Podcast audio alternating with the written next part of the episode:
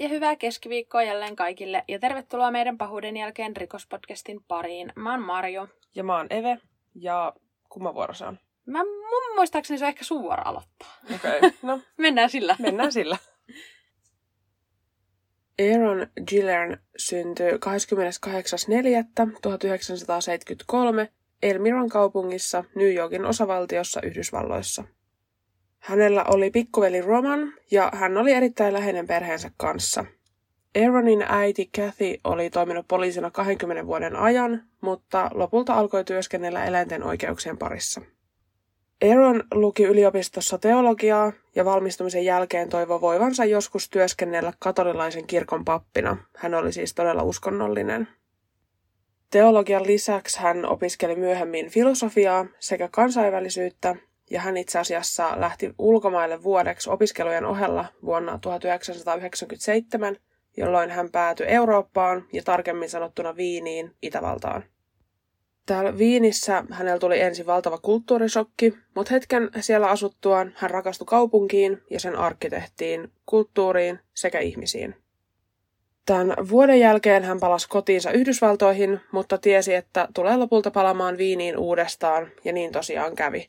Hän vakkasi kamat ja lähti Viiniin ajatellen, että asuisi siellä mahdollisesti loppuelämänsä. Pikkuhiljaa hänen unelmansa pappina työskentelystä kuitenkin romuttu, kun hän ymmärsi, että ei halua eikä oikein voi homoseksuaalina ihmisenä saarnata homoutta vastaan katolilaisessa kirkossa. Hän oli siis jo pidempään tiennyt, että on homoseksuaali, ja hän koki, että jos hän saarnaa homoseksuaalisuutta vastaan, hän on ainoastaan teeskentelijä eikä mitään muuta. Mennään vuoteen 2003, kun Aaron oli 30-vuotias. Hän asui pysyvästi Viinissä ja työskenteli mallina sekä tutkimusapulaisena YK teollisen kehityksen järjestössä, joka auttaa eri maita teollisessa ja taloudellisessa kehityksessä. Aaron rakasti työtään ja oli erittäin intohimoinen sitä kohtaan. Vuonna 2006 Aaron oli ollut kahdesti osallisena Itävallan Mr. Gay-kilpailussa ja vihdoin vuonna 2006 hän voitti kyseisen kilpailun. Aaron oli erittäin onnellinen ja tyytyväinen elämäänsä. Kaikki sujuu niin kuin hän oli toivonut. Syyskuussa 2007 34-vuotias Aaron oli ollut lomailemassa Egyptissä miesystävänsä Posin kanssa, ja sieltä saavuttuaan hän lähti kymmenen päivän matkalle Yhdysvaltoihin äitinsä Kathin luokse. Kathy ja Aaron olivat keskustelleet jo jonkin aikaa, että Kathy myisi asuntonsa ja muuttaisi Viiniin puolen vuoden ajaksi, jolloin Aaron kierrättäisi äitiään Euroopassa ja esittelisi hänelle Viinin kaupungin ja ihmiset. Tämän puolen vuoden jälkeen Kathy sit muuttaisi takaisin Yhdysvaltoihin Floridaan. 29. vuonna 2007 Kathy vei Aaronin lentokentälle, halasi tätä ja toivotti turvallista kotimatkaa. Viiniin saavuttuaan Aaron jatkoi elämänsä normaalisti, hän kävi töissä ja tapaili ystäviään. 27. lokakuuta hän soitti Kathin kanssa. Kathy kertoi, että ei ole saanut tätä asuntoansa myytyä, jolloin he päätti muuttaa suunnitelmiaan siten, että Kathy lentäisi Viiniin Aaronin luokse ennen joulua ja viipyisi siellä kymmenen päivän ajan.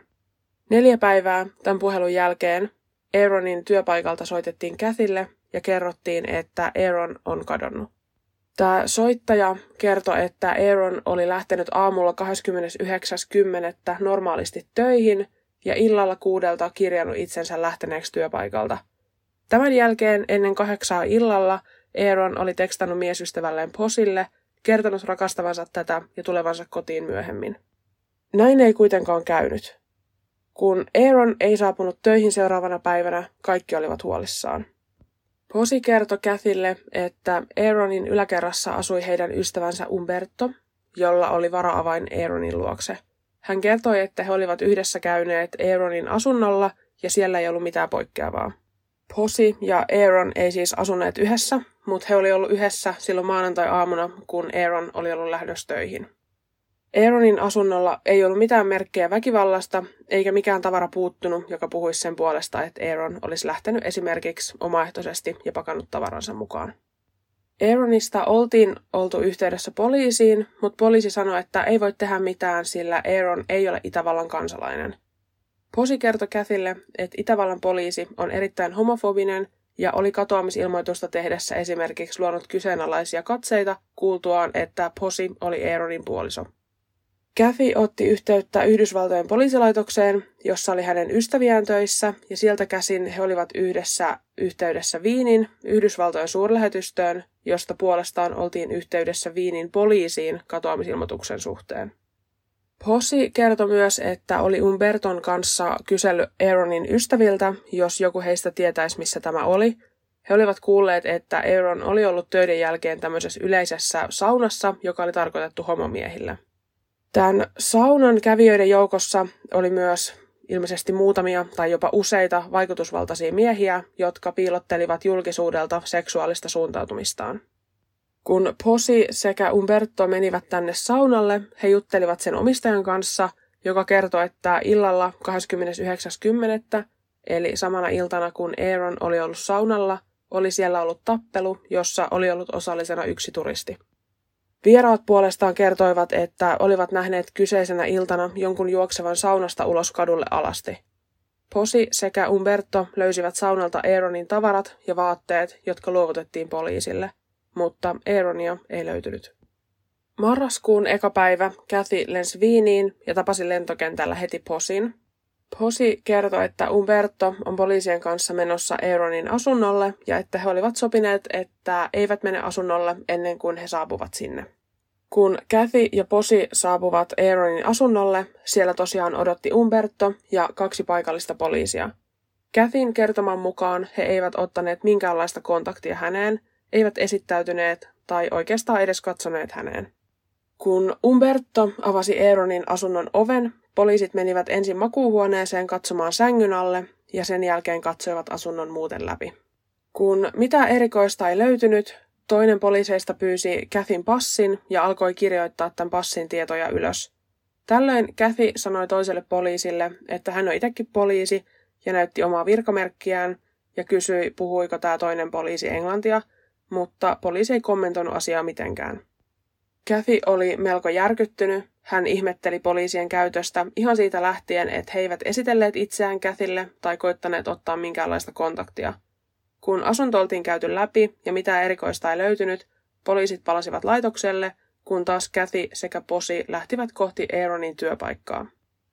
He keskustelivat Aaronin työkavereiden sekä esimiehen kanssa, jotka kertoivat epäilevänsä rikosta – Heistä oli uskomatonta, että Aaron olisi kadonnut vapaaehtoisesti. Aaronin esimies päätti soittaa poliisilaitokselle ja kysellä Aaronin katoamisen tutkinnasta, jolloin hänelle kerrottiin, että Aaronin katoamisiltana hätäkeskus oli saanut soiton kello 2020 kalastajalta, joka oli nähnyt kaljun miehen ruumiin kelluvan hänen ohitseen Tonavassa. Tämä kalastaja oli siis ollut kalastamassa Viinin keskustassa virtaavan Tonavan varrella. Poliisi sen jälkeen kertoi, että he olivat lähettäneet paikalle poliisipartioita poliisikoirien kanssa, sukeltajia sekä palolaitoksen, mutta etsinnät oltiin lopetettu 21.10, kun tästä kohtaa Tonavaa ei ollut löytynyt mitään poikkeavaa. Tämä Aaronin esimies kuunteli tätä poliisien kertomaa ja hän kirjoitti paperille Käthille, että tämä on todella uskomatonta. Kun Kathy puolestaan kuuli, mitä poliisit oli sanonut, hän piti tätä kaikkea erittäin outona ja epäuskottavana. Poliisi tosiaan väitti, että vain 50 minuutin aikana he olisivat saaneet kaikki nämä edellä mainitut viranomaiset paikalle ja sukeltajat valmiina sukeltamaan, etsimään pohjaa myöten tonavaa, naarata sitä, riisua kaikki tavarat ja lopettaa etsinnät. Tämä kohta tonavaa, missä poliisit kertoivat, että Euronin ruumis oli nähty, on täynnä ravintoloita ja kahviloita. Sen varrella on ihmisiä sadoittain viettäisi iltaa joka ilta – Eli joku muu tämän kalastajan lisäksi olisi aivan varmasti nähnyt tai kuullut jotain, mahdollisesti jopa yrittänyt mennä auttamaan Aaronia. Mutta poliisien mukaan tämä kalastaja oli ainut silminnäkijä. Seuraavien viikkojen ja no itse asiassa jopa päivien aikana poliisit muutti tätä teoriaansa. Ensin he tosiaan sanoivat, että kalastaja näki kaljunmiehen, seuraavaksi kyseessä oli vain mies, sen jälkeen vain ruumis, ja lopuksi kalastaja oli kuullut vain molskahduksen ja avunhuudon. Kun Kathy yritti selvittää tämän kalastajan henkilöllisyyttä, hän ei, no tietenkään, saanut poliisilta minkäänlaisia tietoja, eikä vielä tähän päiväänkään mennessä ole julkisuuteen kerrottu, kuka tämä kalastaja on. Kun Kathy kyseenalaisti poliisien tutkimuksia ja muun muassa sitä, että tätä saunaa, jossa Aaron oli mahdollisesti viimeisen kerran ollut, ei oltu tutkittu kunnolla, niin poliisit ihmettelivät, miksi tämä sauna pitäisi tutkia, kun ei sieltä mitään kuitenkaan löytyisi. 3. marraskuuta Kathy pyydettiin poliisilaitokselle uudestaan. Tämä kutsu tuli Yhdysvaltojen suurlähetystön kautta ja he olivat järjestäneet Käthille myös tulkin paikalle, mutta Kathy otti mukaansa myös posin. Tämä huone oli todella pieni, johon he kaikki menivät, ja paikalla oli tosissaan Kathy, posi, tulkki ja kolme poliisia, ja nämä kolme poliisia kaikki polttivat tupakkaa tässä huoneessa. Kathy on kertonut, että siinä huoneessa ei ilma kiertänyt ja hänen tuli huono olo, hän nousi ikkunan viereen hengittää raikasta ilmaa, mutta tällöin Käthin selän taakse meni seisoo yksi näistä poliiseista ja puhui jotain saksaksi. Tämä tulkki oli kertonut Käthille, että poliisit eivät halua häntä ikkunan eteen. Käthi kertoi, miksi hän oli hakeutunut raittiiseen ilmaan, mutta tulkki sanoi, että silti tule pois sieltä. Tästä hetken kuluttua Käthi oli pyytänyt poliiseilta vettä sekä vessaan pääsyä, mutta he olivat sanoneet, että vettä ei ole saatavilla ja vessaa ei ole – Kathy on jälkikäteen sanonut, että tämän kaiken tarkoitus oli varmasti vain pelotella häntä. Tällä käyntikerralla poliisit kertoo Kathylle sekä Posille heidän käsityksensä tapahtumista. Eli poliisin mukaan 29.10.2007 34-vuotias Aaron meni töiden jälkeen saunaan, mutta riitaantui jostain syystä toisen saunojen kanssa. Tämän riidan seurauksena hän oli juossut alasti kadulle noin 18.30 ja teki itsemurhan hukuttautumalla tonavaan. Posin ihmetellessä, miksi Aaron olisi tehnyt itsemurhan, poliisit sanoivat, että koska hän oli homoseksuaali ja saanut tietää olevansa HIV-positiivinen.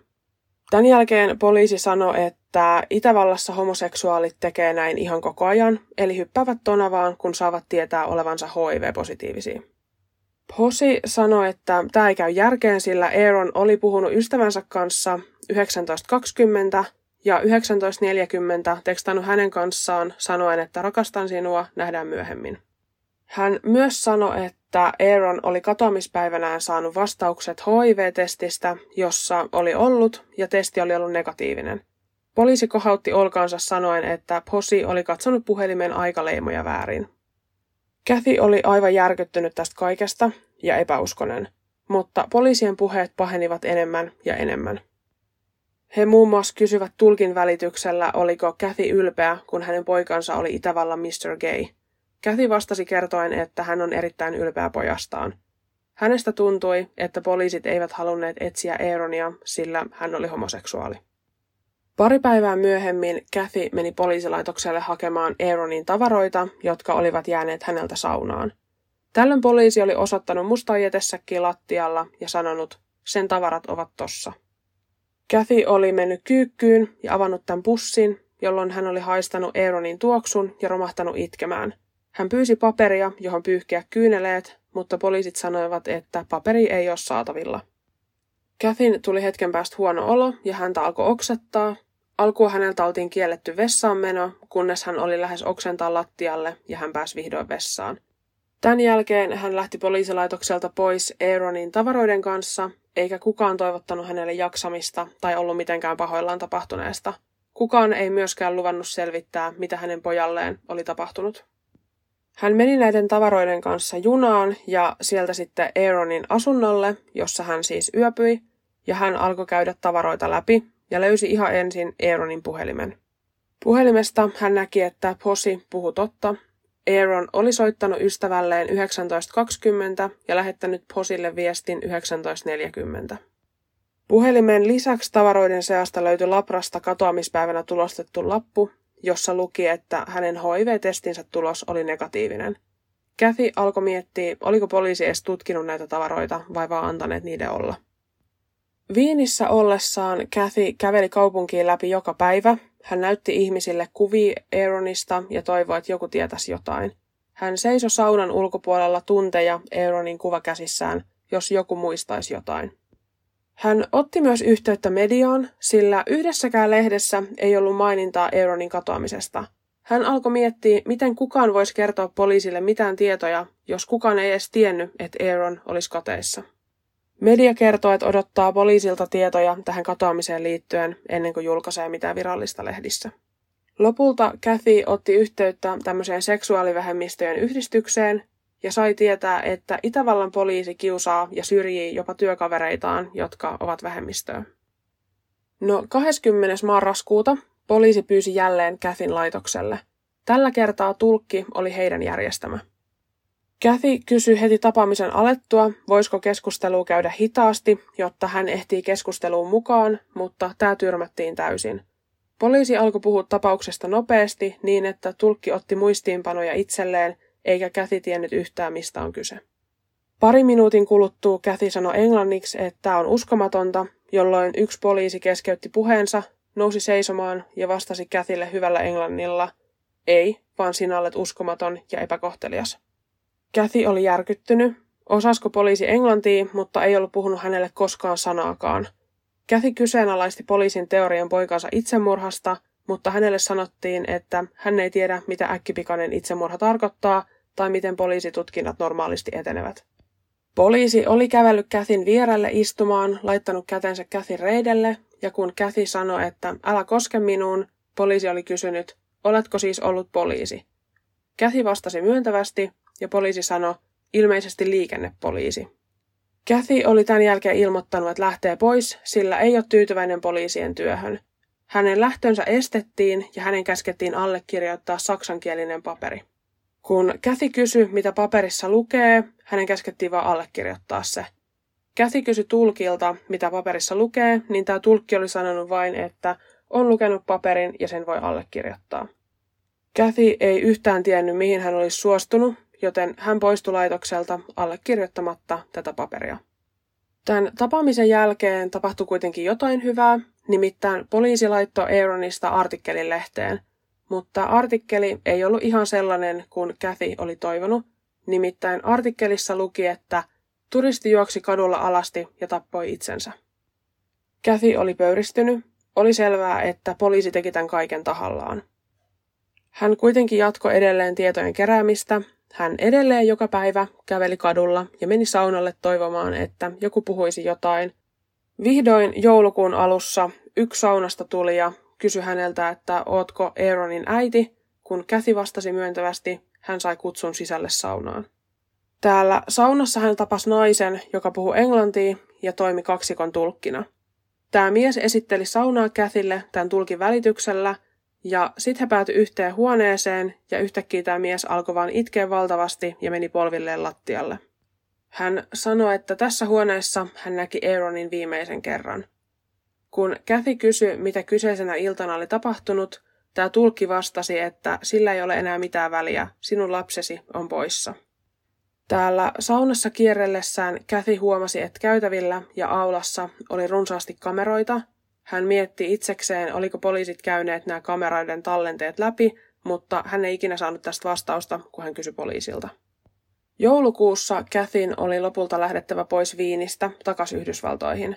Hän pakkasi Aaronin tavaroita ja itki. Hänestä tuntui, kun hän olisi hylännyt poikansa. Miten hän voi lähteä, kun hän ei edes tiedä, missä Aaron on? Yhdysvalloissa ollessaan Kathy piti yhteyttä posiin ja toivoi jotain löytyvän. Lopulta vuonna 2008 elokuussa, eli vuosi Euronin katoamisen jälkeen, hän palasi Viiniin. Hän oli yhteydessä paikallislehden toimitukseen ja sai kuulla, että kun poliisi oli laittanut tämän artikkelin Euronista lehteen vuotta aiemmin, eräs opiskelija oli ottanut heihin yhteyttä ja kertonut nähneensä Euronin katoamisiltana. Hän sanoi, että oli ollut kaverinsa kanssa kaupungilla, kun heitä vastaan oli juossut Aaronin kuvaukseen sopiva alaston mies – Tämä mies oli pysähtynyt, vaikuttanut pelokkaalta ja lähtenyt juoksemaan uudestaan. Opiskelija oli ensin luullut, että kyseessä on jonkinlainen pila, mutta artikkelin luettuaan hän oli soittanut poliisille ja ilmoittanut näkemästään. Koska Kathy oli niin pettynyt tähän poliisitutkintaan, hän oli yhteydessä parlamenttiin, joka teki sisäasiaministerille selvityspyynnön poliisitutkinnasta Euronin katoamisen suhteen, ja itse asiassa poliisille laadittiin kysymyksiä, joihin odotettiin vastauksia. Kun poliisi sitten vastasi näihin kysymyksiin, he kertoivat, että tapausta tutkitaan edelleen ja niitä tapahtumia, jotka johtivat Aaronin itsemurhaan. He myös kertoivat, että eivät ole koskaan kertoneet, että paikalla olisi ollut sukeltajia, poliisikoiria tai edes poliisipartioita, vaan he olivat kertoneet, että ilmoittivat sukeltajille, että kanaalissa on näkynyt ruumis, mutta kovien virtausten vuoksi sukeltajat eivät voineet mennä etsimään Aaronia. Kun heiltä kysyttiin tästä aikajanasta, jonka he olivat kertoneet, poliisit sanoivat, että silminnäkijähavainnot olivat sekavia ja kellonajat niissä pielessä, ja sen vuoksi alkuun he olivat antaneet Käthille väärän aikajanan. He myös sanoivat, että Aaronin seksuaalisella suuntautumisella ei ole mitään tekemistä tutkimusten etenemisen suhteen. Kathy oli aiemmin pyytänyt poliisilta virallisia papereita tästä Aaronin katoamisesta, että hän voisi antaa ne esimerkiksi Yhdysvaltojen poliisille, mutta Itävallan poliisi kieltäytyi niitä antamasta, ja nyt he perustelivat, että eivät antaneet näitä papereita, koska tutkimukset olivat kesken. Aaron on edelleen kadoksissa ja tapausta ei enää aktiivisesti tutkita, sillä se on linjattu itsemurhaksi. Kathy sekä monet muut uskovat, että saunassa ollessaan Aaronille on mahdollisesti tullut riitaa jonkun nimekkään henkilön kanssa. Aaron on saattanut saada esimerkiksi uhkauksen, jonka seurauksena hän oli lähtenyt juoksemaan alasti saunasta. He uskovat, että Aaron oli juossut jonnekin sivukujalle, josta hänet oltiin mahdollisesti kidnappattu autoon ja luultavasti tapettu. Hänen ruumis on sitten hävitetty jonnekin, mahdollisesti Tonavaan tai ehkä jopa tämän saunan takana olevaan isoon kaivoon. Tämä teoria on monen mielestä paljon uskottavampi kuin se, että Aaron olisi hypännyt Tonavaan ilman, että kukaan olisi nähnyt häntä. Kathy käy edelleen säännöllisesti Viinissä noin kerran vuodessa ja etsii poikaansa. Okei, no tässä keisissä on mun mielestä kyllä ihan päivän selvää, että poliisit on mukana tässä niin jollain mä, tavalla. Niin, mä uskon, että he piilottelee jotain, että mm. siis mun teoriani, tai se mihin mä uskon, niin on sama kuin äidin ja niiden muiden läheisten, että hän on ruvennut riitelee siellä saunassa jonkun kanssa, painut sieltä ja mahdollisesti hänet on otettu johonkin autoon. Että mm. se, kenen kanssa hän on riidellyt, on ollut joku maineikas ihminen. Niin, Mä siis itse mietin, mulla on tässä muutamakin eri teoria. Jaha, anna tulla. itse mä mietin tota, sitä, että onko se puhtaasti vaan siitä, siitä että vihataan homoseksuaaleja ja sen takia tota mm. tota, ei niinku, tutkita tota asiaa. Mm.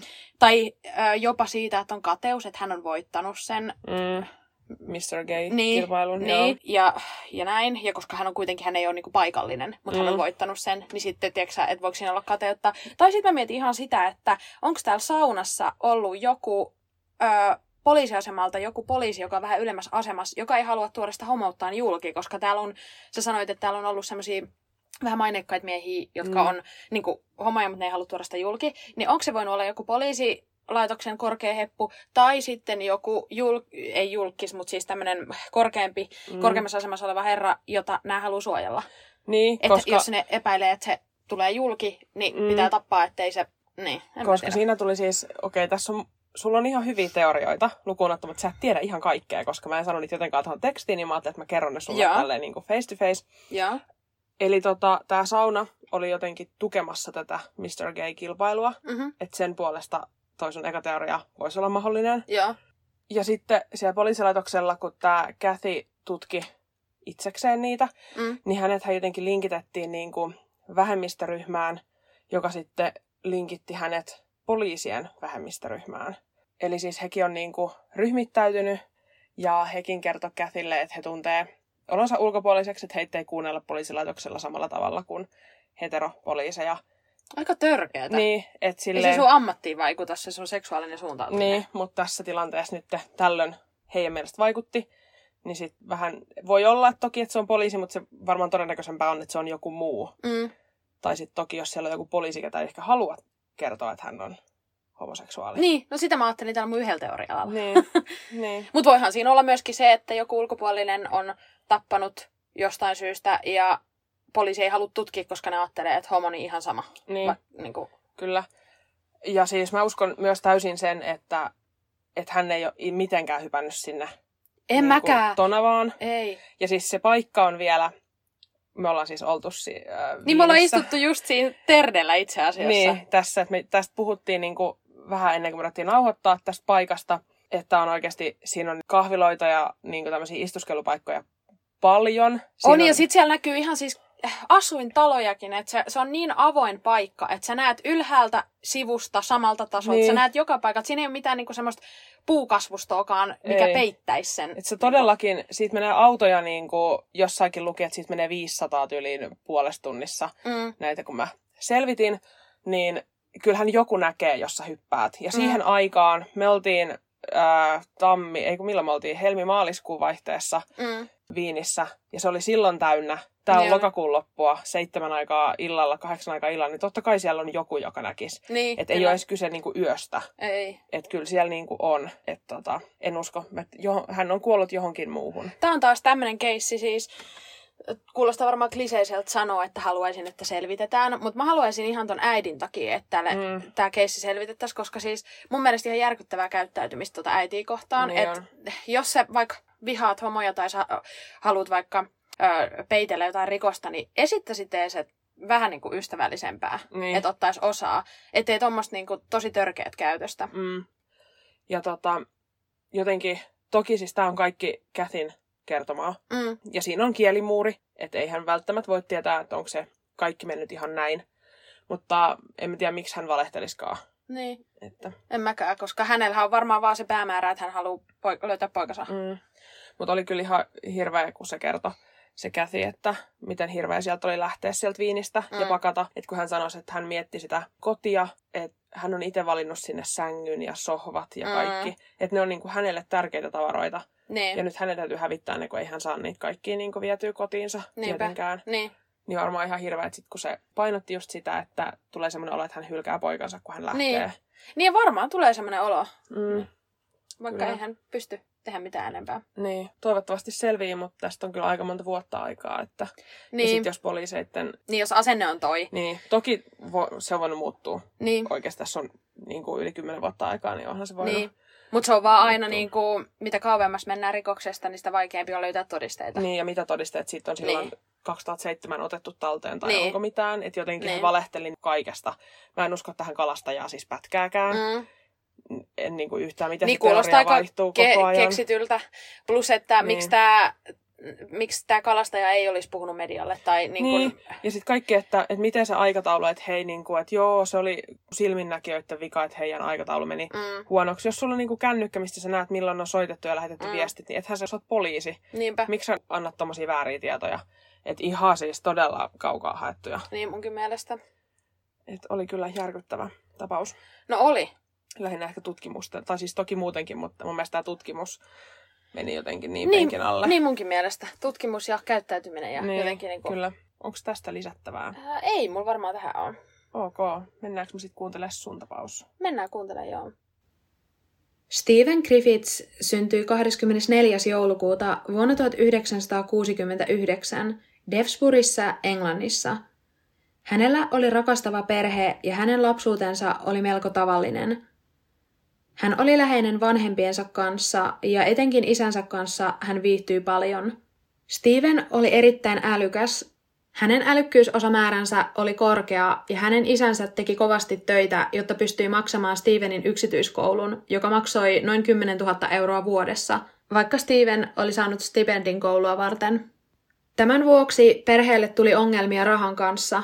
Heillä ei meinannut riittää rahat edes ruokaan, joten hänen äitinsä alkoi tekemään pieniä petoksia erilaisten tukien suhteen. Tämä äiti jäi tästä kuitenkin lopulta kiinni ja hän sai tuomion ja joutui vankilaan. Tämän jälkeen perheen rahaongelmat vain pahenivat entisestään ja joka ikinen kolikko laskettiin. Kun Stevenin äiti vapautui vankilasta, hän haki avioeroa miehestään ja muutti pois. Ero muutti perheen elämää täysin. 13-vuotiaan Stevenin äiti alkoi viihtyä paareissa ja Steven alkoi vihata äitiään tämän vuoksi. Hän oli rikkonut heidän perheensä ja käytti vapaa-aikansa juhlimiseen. Tällöin Steven alkoi myös yleisesti halveksua naisia. Hänen koulukaverinsa ovat kuvalleet häntä melko oudoksi. Hän keräsi erilaisia puukkoja ja veitsiä ja puhui ihannoivasti väkivallasta. Tämän hänen vanhempiensa eron jälkeen hänestä tuli vetäytyvä ja hän alkoi haastaa riitaa lähestulkoon kaikkien kanssa. Hän ei juurikaan enää tullut toimeen kenenkään kanssa. Hän alkoi olla sadistinen eläimiä kohtaan ja ampui esimerkiksi lintuja takapihallaan. Ja itse asiassa kerran hänen koulukaverinsa kertoivat, miten hän oli nielut elävän rotan vain veden avulla. Vuonna 1986 Stevenin ollessa 16-vuotias hän jättäytyi pois koulusta. Ja tästä vuoden kuluttua hän joutui ensimmäistä kertaa tekemisiin viranomaisten kanssa – Tuolloin hän koitti ryöstää kaupan ja ryöstön yhteydessä hän otti esiin mukana olleen veitsensä ja vilsi sillä kaupan myyjää kasvoihin niin, että hän sai lopulta kasvoihinsa 19 tikkiä. Tämän vuoksi Steven joutui vuodeksi nuorisovankilaan, josta vapauduttuaan hän päätti aloittaa uuden suunnan elämässään ja alkoi lukea psykologiaa. Noin vuoden päästä hänet pidätettiin ilmakiväärin hallussapidosta ja tuomioksi hän sai sata tuntia yhdyskuntapalvelua – eikä mennyt aikaakaan, kun hän oli jälleen ongelmissa. Tällä kertaa hän oli varma, että neljä naisopiskelijaa nauroivat hänelle, ja tämän vuoksi hän lähestyi naisia puukon kanssa. Hän laittoi puukon yhden naisen kaulalle ja vaati tätä kertomaan, nauroivatko naiset hänelle. Hän ei kuitenkaan viiltänyt naisia, vaan tämä jäi uhkailuksi – Tällä kertaa hän sai tuomiokseen kahden vuoden vankeusrangaistuksen, josta hän vietti kahdeksan viikkoa psykiatrisessa sairaalassa mielentilatutkimuksissa. Tuolloin hänellä todettiin vakava persoonallisuushäiriö, mutta ei mitään psykoottista psykiatrista sairautta. Tämän lisäksi hänellä kerrottiin olevan joitain sadistisia luonteenpiirteitä. Psykiatrit sanoivat myös hänen olevan erittäin vaarallinen mies – Vankilassa ollessaan hän oli avoimesti kertonut nauttivansa ajatuksesta, miten tappaisi jonkun ihmisen, ja että ehtisi tappamaan useamman ihmisen ennen kuin jäisi siitä kiinni. Hän myös kertoi, että hän ei aloittaisi ihmisten tappamista ennen kuin olisi 30-vuotias. Vapauduttuaan hän muutti asumaan Bradfordiin ja hänen naapurinsa ovat kuvailleet häntä oudoksi. Hänellä oli mustat aurinkolasit päässä oikeastaan aina – Ympäri vuorokauden ja ympäri vuoden, niin talvella kuin kesällä, niin sisällä kuin ulkona. Hänellä oli myös seuranaan kaksi lemmikkiliskoa, joita hän piti talutushihnassa. Pääasiassa Steven poistui kotoaan vain iltapäivisin. Aamuisin häntä ei juurikaan näkynyt. Hänellä oli myös erittäin epärealistinen pelko ötököiden suhteen – hän oli nimittäin varma, että ötökät löytävät tiensä hänen korviinsa ja menevät sisälle hänen päähänsä korvien kautta. Tämän vuoksi hän tukki korvansa öisin pumpulilla, ja mikäli hänellä ei ollut pumpulia, hän ei nukkunut lainkaan. Hän jatkoi edelleen psykologian lukemista, kunnes valmistui vuonna 1993. Näihin aikoihin hän erottui täysin muusta massasta – Hänellä oli pitkä musta nahkatakki, pitkät mustat hiukset ja hän käveli lemmikkiliskonsa kanssa kadulla. Hän tapaili useita naisia, mutta nämä tapailut ei juurikaan edennyt koskaan vakavaksi suhteeksi lähinnä Stevenin kontrolloivan luonteen vuoksi. Hän oli kertaalleen seurustellut erään naisen kanssa ja yrittänyt tuolloin myrkyttää tätä. Nainen oli kuitenkin selvinnyt hengissä ja jättänyt Stevenin, Tämän eron jälkeen Steven soitti hänelle uhkaussoittoja ja jätti vastaajaan useita ahdistavia viestejä, mutta tämä ei suinkaan jäänyt tähän, vaan Steven myös maalasi hänen kotinsa ikkunat keltaisiksi, tyhjensi auton renkaat ja uhkasi murtautua sisään. Stevenillä oli kyllä lähestymiskielto tätä naista kohtaan, mutta hän rikkoi sitäkin useasti. Kaikkiaan tätä uhkailua ja piinaa jatkui yhteensä vuosien ajan – Vuonna 1998 Stevenin ollessa 28-vuotias hän alkoi tapailla Chita Pinder-nimistä naista. He olivat tavanneet erään lehden seuranhakupalstalla ja sopineet ensitreffit pupiin. Chita oli kiinnostunut Stevenin komeasta ja erilaisesta tyylistä. Hän kuvaili Stevenia rakastavaksi, kiltiksi ja huolehtivaksi mieheksi. Eräänä päivänä he sopivat menevänsä ensimmäistä kertaa Stevenin luokse noin kahden vuoden seurustelun jälkeen – Steven oli kertonut asuvansa isossa asuinkompleksissa ja hän kehuskeli Chitalle, miten yksi hänen naapureistaan oli tapettu tämän naisen omaan asuntoon. Kun pari viimein pääsi Stevenin asuntoon, Chita näki kirjahyllyn, joka oli täynnä kauhukirjoja ja true crime-kirjoja. Kirjahyllyn vieressä oli lisäksi kaksi samuraimiekkaa ja varsijousi. Chita kauhistui ja alkoi valitella huonoa oloaan, jonka vuoksi hän lähti kotiinsa – Seuraavana päivänä Chita laittoi Stevenille viestin, että haluaa lopettaa seurustelun, ja ihme kyllä Steven jätti Chitan rauhaan ja jatkoi elämäänsä. 35-vuotiaana Steven jatkoi opiskeluja. Hän alkoi nimittäin lukea yliopistossa kriminologiaa, erikoistuen kuolettavaan väkivaltaan viktoriaanisella aikakaudella. Hän teki väitöskirjaa aiheesta Murhat teollisuuskaupungissa ja tarkemmin sanottuna Bradfordin murhat 1800-luvulla. Opiskelujen ohessa hän luki ja omisti paljon artikkeleita sekä kirjoja muun muassa murhista, kidutuksista ja ihmisten vammauttamisesta. Näistä aiheista hänellä oli myös videoita. Tämän lisäksi hän ihannoi lähes pakonomaisesti Yorkshiren viiltäjänä tunnettua Peter Sutcliffeä, joka oli siis brittiläinen sarjamurhaaja, joka tappoi yhteensä 13 naista. Mennään sitten vuoteen 2009 ja tarkemmin sanottuna kesäkuun 22. päivään. Tällöin 43-vuotias Susan Rashford katosi Bradfordista. Hänellä oli kolme lasta ja rakastava perhe. Hän oli ollut naimisissa kymmenen vuotta, mutta hänen miehensä jätti hänet ja tällöin hän oli velkaantunut ja masentunut. Kuvioihin tuli hetkeksi toinen mies, joka myös jätti hänet, ja tämän jälkeen hän ajautui väärään seuraan ja alkoi käyttää heroiinia. Tämän heroiinin käytön hän maksoi myymällä itseään. Hän oli kuitenkin tehnyt viime aikoina kovasti töitä, että pääsisi kuiville. Hänen koko perheensä, mukaan lukien hänen lapsensa, auttoivat häntä tässä ja tsemppasivat kovasti. Hän oli sopinut tapaavansa ystävänsä tällöin kesäkuun 22. päivä, mutta hän ei koskaan tälle tapaamiselle saapunut. Perhe odotti häntä yöksi kotiin, mutta turhaan. Hän oli ennenkin ollut muutamia päiviä poissa esimerkiksi asiakkaiden kanssa, mutta tällöin hän oli aina viestittänyt perheelleen jotain. Nyt kun hänestä ei kuulunut mitään, hänet ilmoitettiin kadonneeksi. Poliisi kävi läpi valvontakameratallenteita, mutta hänestä ei löytynyt jälkeäkään. Myöskään toiset prostituoidut eivät olleet kuulleet hänestä mitään tai tienneet hänen sijaintiaan. Kun hänen puhelutietonsa käytiin läpi, selvisi, että hänen puhelintaan ei oltu käytetty katoamisen jälkeen, niin kuin ei myöskään hänen pankkikorttiaankaan. Kukaan ei ollut kuullut hänestä mitään tai nähnyt hänestä vilaustakaan.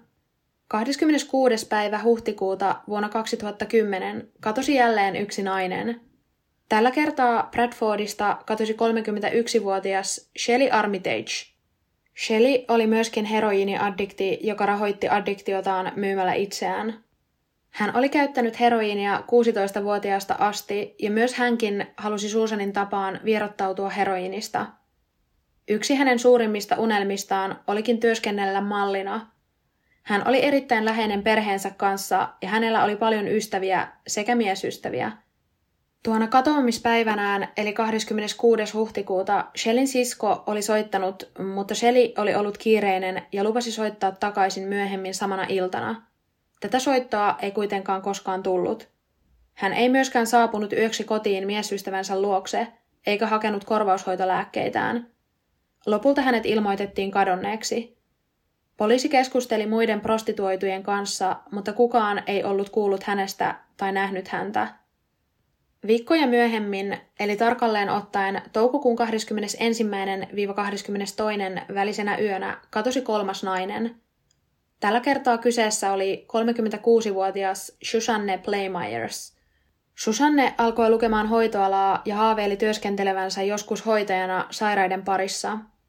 21-vuotiaana hän alkoi liikkua erilaisissa reiviporukoissa ja tällöin hän addiktoitui heroiiniin – Edellisten naisten mukaan myös hän myi itseään, jotta sai huumeiden käyttöönsä maksettua.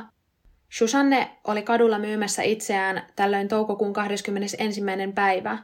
Hän oli luvannut soittaa äidilleen myöhemmin iltapäivällä, mutta tätä soittoa ei koskaan tullut. Kun seuraava päivä koitti eikä Susanne ollut vieläkään soittanut äidilleen, niin hän alkoi huolestua. Kello tuli jo neljä iltapäivällä – ja Susannen poikaystävä koputti Susannen äidin kotioveen ja kysyi, tiesikö tämä, missä Susanne on. Poikaystävä kertoi, että Susanne ei ollut kotonaan, eikä häneen saatu puhelimitsekaan yhteyttä. Tällöin hänet ilmoitettiin kadonneeksi. Poliisi tutki taas alueita ja jutteli muiden prostituoitujen kanssa, mutta hänestäkään ei ollut nähty merkkiäkään. Maanantaina toukokuun 24. päivä, eli vain kolme päivää Susannen katoamisesta, poliisi sai soiton. Paikallisen asuinkorttelin huoltomies oli katsonut tällöin maanantaina viikonlopun valvontakameratallenteita ja nähnyt jotain aivan järkyttävää.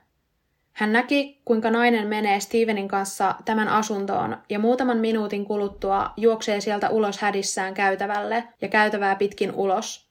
Steven juoksee naisen perään varsiousen kanssa ja hänen nähdään tässä valvontakameran tallenteessa ampuvan naista varsiousella, mutta tämä nuoli ei osu tähän naiseen. Steven sai kuitenkin tämän naisen kiinni ja hetken he jopa painivat maassa, kunnes Steven otti varsijousen uudestaan ja ampui sillä naista suoraan päähän. Tämän jälkeen hän raahasi tämän naisen takaisin asuntoonsa jalasta repimällä. Lopuksi Steven tulee kameran lähelle, näyttää keskisormea ja esittelee varsijoustaan, samalla skoolaten kameralle. Hän menee lopulta takaisin asuntoonsa ja jonkin ajan kuluttua poistuu asunnosta kantaen mukanaan useita roskasäkkejä, reppuja sekä kasseja, jotka hän vie alas ja palaa sitten ylös toistain saman kuvion.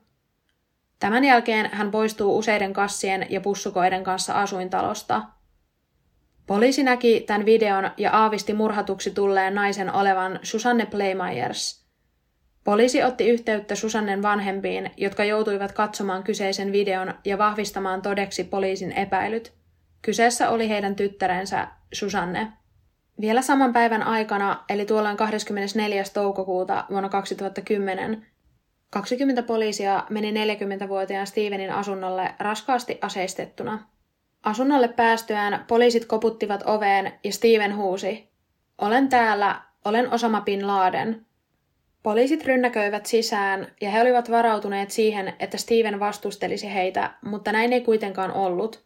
Hän lähti poliisin mukaan vapaaehtoisesti. Poliisien kuulustellessa Steveniä hän myönsi tappaneensa Susannen sekä kaksi muuta prostituoitua, jotka olivat kateissa, Susanin sekä Shelin. Hän kieltäytyi kertomasta yksityiskohtia murhista tai mihin oli hävittänyt ruumiit. Hänen uskotaan tunnustaneen murhat, koska hän nautti huomiosta ja rakasti kontrollointia. Lisäksi ihmisten murhaaminen oli hänelle pakkomielle nuoresta pitäen.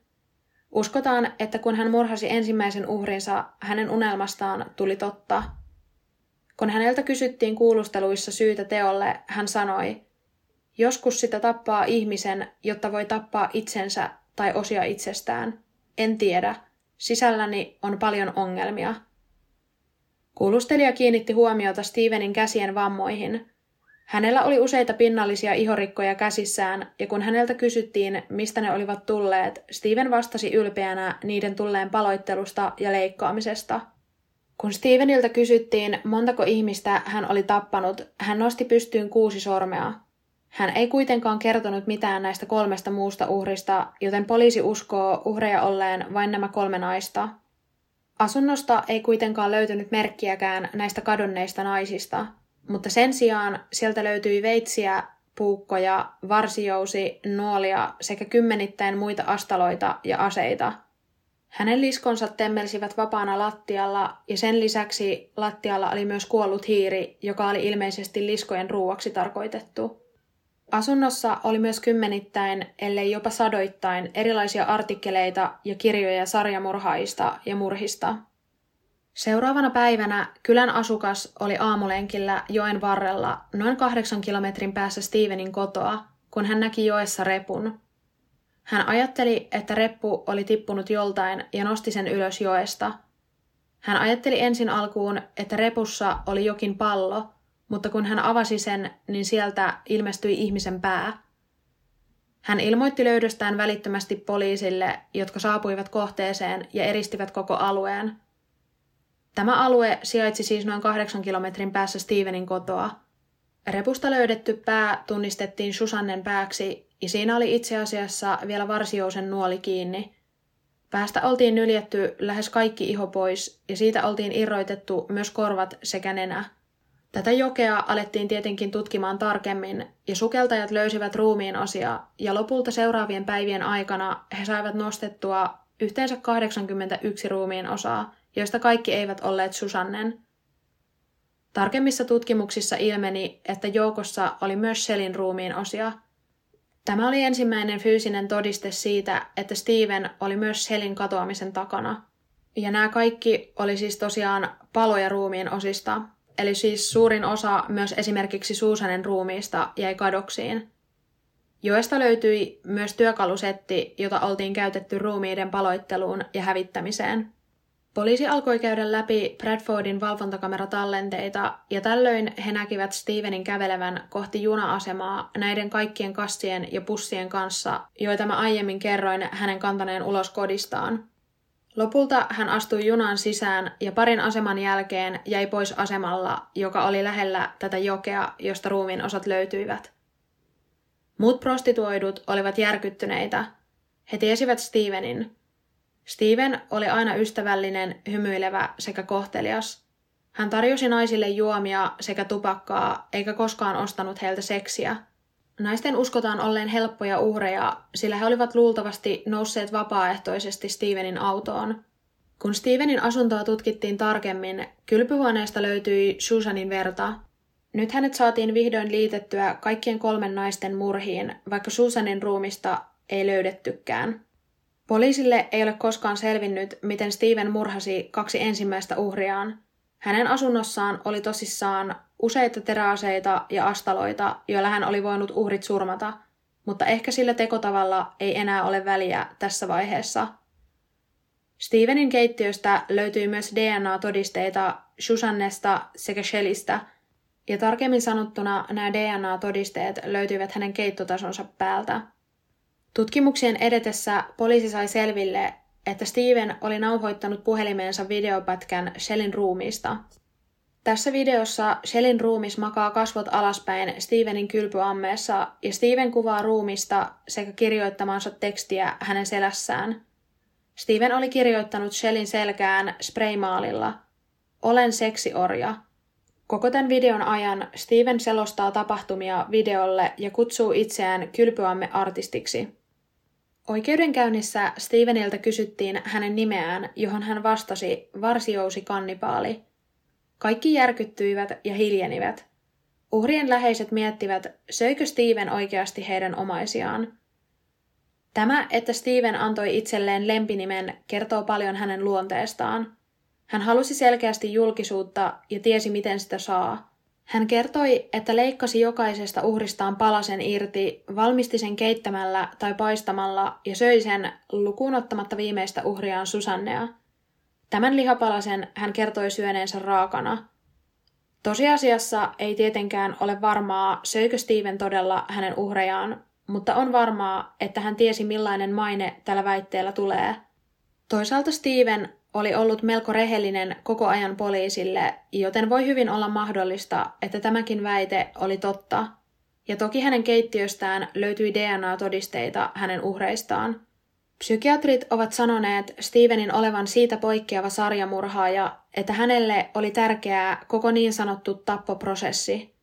Steven nautti uhrien kanssa vietetystä ajasta – hän nautti uhrien tappamisesta, mahdollisesta syömisestä, kuvaamisesta sekä paloittelusta.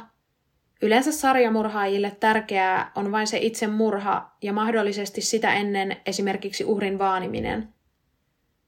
Joulukuussa vuonna 2010 alkoi oikeudenkäynti, jossa Steven myönsi syyllisyytensä naisten murhiin. Hän sai tuomiokseen elinkautisen vankeusrangaistuksen, jota hän suorittaa Wakefieldin vankilassa – Vankilassa hän on ollut muun muassa nälkälakossa ja yrittänyt useaan otteeseen itsemurhaa. Tämä nälkälakko kesti useita kuukausia ja hän tiputti painoaan liki 40 kiloa tämän aikana, painaen lopulta alle 50 kiloa. Nälkälakon syyn uskotaan olleen hänen halunsa olla kuuluisa. Hän luultavasti tiesi, että lehdet kirjoittavat hänestä, jos hän on nälkälakossa vankilassa – Psykiatrit ovat sanoneet, että hänen maailmankuvansa on erittäin vääristynyt ja että hän ei ymmärrä, että hän ei tule koskaan sopeutumaan yhteiskuntaan. Hän ei myöskään kadu mitään tekojaan. Mä oon itse asiassa nähnyt tästä ne kuvat, mitkä sä venät varmaan laittaa Instaan siitä videonauhasta. Ah, joo, meinaan siitä laittaa. Joo, no. mä oon nähnyt ne, mutta mä en ole oikein jotenkaan ikinä tähän sen enempää paneutunut tähän tota, tapaukseen, niin mm. oli ihan mielenkiintoinen ja karmiva keissi. Niin, jotenkin tota, tosi. Mutta tässä oli myös vähän semmoisia kyseenalaisia kohtia, että naapurit pitää outona, että hänellä on aurinkolasit päässä koko ajan. Mm. Mik, miksi se on outoa? Mm. Niin kuin, miksi ei voisi olla? Niin. Ja tota... Mulla on ainakin yksi ystävä, jolla on itse asiassa aivan koko ajan aurinkolasit päässä. Niin. Siis ihan, ihan aina. Niin. Et se, se mua naurattikin, kun mä tätä kirjoitin, että mulla sitten mieli linkittää tämä muille kaverille, koska hän pitää koko ajan aurinkolasia. Joo, siksi mä rupesin kanssa naurattaa, kun mä Joo. ajattelin, että mm, ei se ehkä tee ihmiset sitten kuitenkaan outoa. Niin, Tai sitten, no okei, ei ole ehkä ihan yleinen kotieläin, jos sä kävelet liskojen kanssa kadulla, mutta mikä ettei, Niin. ihmisillä on. niin onhan eläimiä. niitä nykyään Niin, ihmisillä. Mm. Niin. mutta niin ja sitten se, että siellä oli niin paljon niinku true crime-kirjallisuutta ja artikkeleita, Mm. niin mun mielestä sekään siis tosi niin monessa siis se mun sanotaan. mielestä osoittaa mielenkiintoa siihen aiheeseen. Kyllähän mä väitän, että jos sun ja mun tietokoneen sivuhistoriat katsoo, niin siellä on aika epämääräisiä haku, hakuasioita tämän harrastuksen myötä, niin ei sekään niin kuin, mun Mm. mielestä ihmisen kiinnostuksen kohteet voi olla. Niin silleen, että joku voi kerätä jotain mitä missä milloin kirjoja Mm. joka vuosi kymmenien vuosien ajan, niin en mä tiedä, onko Mm. se sit se siitä. Mutta toki siis tämä tapaus muuten, että minä en mitenkään siis puolusta tätä tekijää. Niin ja siis sen takia mä otin nämä tähän nää, nääkin, koska muuten, tai niinku just tämän henkilön kohdalla Mm. halusin mainita kaikki nämä. Mutta oli kyllä mielenkiintoinen, että hän oli, tässä oli niinku paljon yhtäläisyyksiä, että hän oli tosi älykäs, Mm. mutta sitten taas hänen perhe-elämä oli kuitenkin suht ok, suht Mm. normaalia. Joo, niinhän se oli. Ja siitähän se joku psykologi jossain vaiheessa puhukin, että eihän se aina tota, vaikuta Mm. se perhe-elämä. Että voithan se tulla tosi huonoista olois- oloista, niin että se välttämättä on murhaaja tai Niinpä. päinvastoin. Kyllä. Mutta on ne psykologitkin tota, aika mielenkiintoisesti kommentoinut tätä tota, Mm. henkilöä. Joo, etenkin tuossa lopussa, että ei tule ikinä sopeutuu, että hän ei ehkä tule itse ymmärtääkään sitä. Niin. Niin jotenkin, mm, Mutta on toi mun mielestä, kyllähän hän niin kun ihan täysin halusi kehuskella niitä murhilla, kun hän Halus. menee skoolaamaan kameralle. Ja... joo, ihan järkyttävää. Mutta on se ollut järkyttävää myöskin tälle tota, henkilölle, joka on kattonut sen tota, valvontakamera. Mm. mm. Et, et, sä varmaan ajattelet, että sä tulet niinku vapailta töihin, katot valvontakamerat, että sieltä tulee tämmöistä. Et sä varmaan Mm. mm. ajattelet, että se on jotain ihan normi tylsää, Mm. mitä sieltä tulee. No ei tämäkään kivaa ole, mutta siis se, että et sä varmaan odotat tuommoista. Että voi ei. sekin tavallaan kyllä järkyttää, jos sä näet tommosen. Mm. Mm. Ja sitten varmaan semmoinen, että on pakko katsoa, mitä tapahtuu, vaikka ehkä tietää, että tämä ei tule hyvin loppuun. Niin. Et, tota, Ja sitten samalla sä ajattelet, että tää on siellä niinku oikeasti siellä. siellä. tapahtunut. Niin. niin ja sitten se mies on siellä. Niin, siis niin. että tää on siellä sun työpaikalla. Mm, niinku, niin. niin, Parin seinän päässä. niin, niin kyllä mua järkyttäisi ihan sikana. Mm. Kyllä. Mutta sitten on semmoinen kuule, mitä mä en ole sul, tai mitä mä en laittanutkaan tohon. Joo. Niin tota, kun tämä mies vei hissillä sitten alas näitä pusseja, missä oli näitä ruumiinosia, Mm. niin tota, hän törmäsi naapuriin. Okei. Okay. Ja tota, tämä naapuri siis kysyi sitten, että mit- mitä tämä mies kantaa, koska ne pussit haisee ihan hirveellä. Voit kuvitella, jos siellä on ihmisen ruumiinosia, Joo. ne haisee ihan kuolemalle. Mm. Niin tämä mies oli vaan sanonut, että hänen toinen lisko kuoli, että hän menee hautaamaan sen. Näissä Ja monessa se- pussissa. Näissä monessa pussissa on siis Okei. yksi lisko, jonka hän menee hautaamaan. Ja sitten naapuri oli kauheasti pahoitellut ja toivotellut jaksamisia. Ei herra jumala. Että tota, aikamoinen pokka myöskin. No Toki en on. mäkään nyt naapurina lähtisi silleen, että jos mä nyt kysyisin just silleen, voisin kysyä naapurilta, että hei, mik, miksi sulla haisee noin säkit? Mutta en mä nyt lähtisi tarkemmin Mä kysyä. en että No kysy. näytä mulle, että Mä en missä kysyisi edes mitään. Mä, ihan, mä varmaan heti ajattelisin, että jaha, niin. mä olen seuraava. niin. Herra Jumala, joo, okei, no toi on ihan kauheata. Mutta hän on niinku oikeasti raahannut niinku montaa pussia ja purnukkaa, tai pussia ja kassia. Nee. Niin... Mutta oli varmaan siis oikeasti tosi järkyttävää sille naapurille kuulla jälkikäteen, että mitä siellä on ollut siellä säkeissä. Varmaan, ja miettii, että kuin, ja ylipäätään nämä hänen eksät ja tämmöiset, kenen kanssa hän oli ollut yhteydessä, Niin, niin varmaan miettii, että aika pienestä saattoi olla kiinni. niin, kyllä. Et, tota. Mutta onhan kyllä aika kovan duunin tehnyt niiden ruumiiden kanssa kotona, On. että missä hän olisi ruvennut niitä niinku hävittämään, että jos hän on noin hyvin saanut putsattua, ei melkein mitään löytynyt. Mm. Et on kyllä, mutta toki ei hänellä, hänellä hän on varmaan ollut vaan aikaa. Niin, kyllä. Mutta joo, oliko sulla jotain muuta? Ei mulla varmaan nyt. Joo, me lähdetään kuntosalille. Joo. Itse asiassa kohta pitää jo juosta, että... niin. tota, kiitos kun kuuntelitte tämän jakson. Palataan ensi keskiviikkona ja silloin on ystävänpäivä. Joo, ja meillä on muuten ystävänpäivä. Ei, niin siis meillä on ystävänpäivä silloin tavallaan, koska sehän on sunnuntai vasta. Niin, no se on joo. Mutta Niin. meillä on, me juhlitaan meidän ystävänpäivää podcastista ystävänpäiväjaksoilla. Joo, kyllä. Aika monimutkaisesti sanottu, mutta kuitenkin. Eli Ot- ystävänpäivän teemaiset jaksot Niin. tulossa. Joo, tota, jees.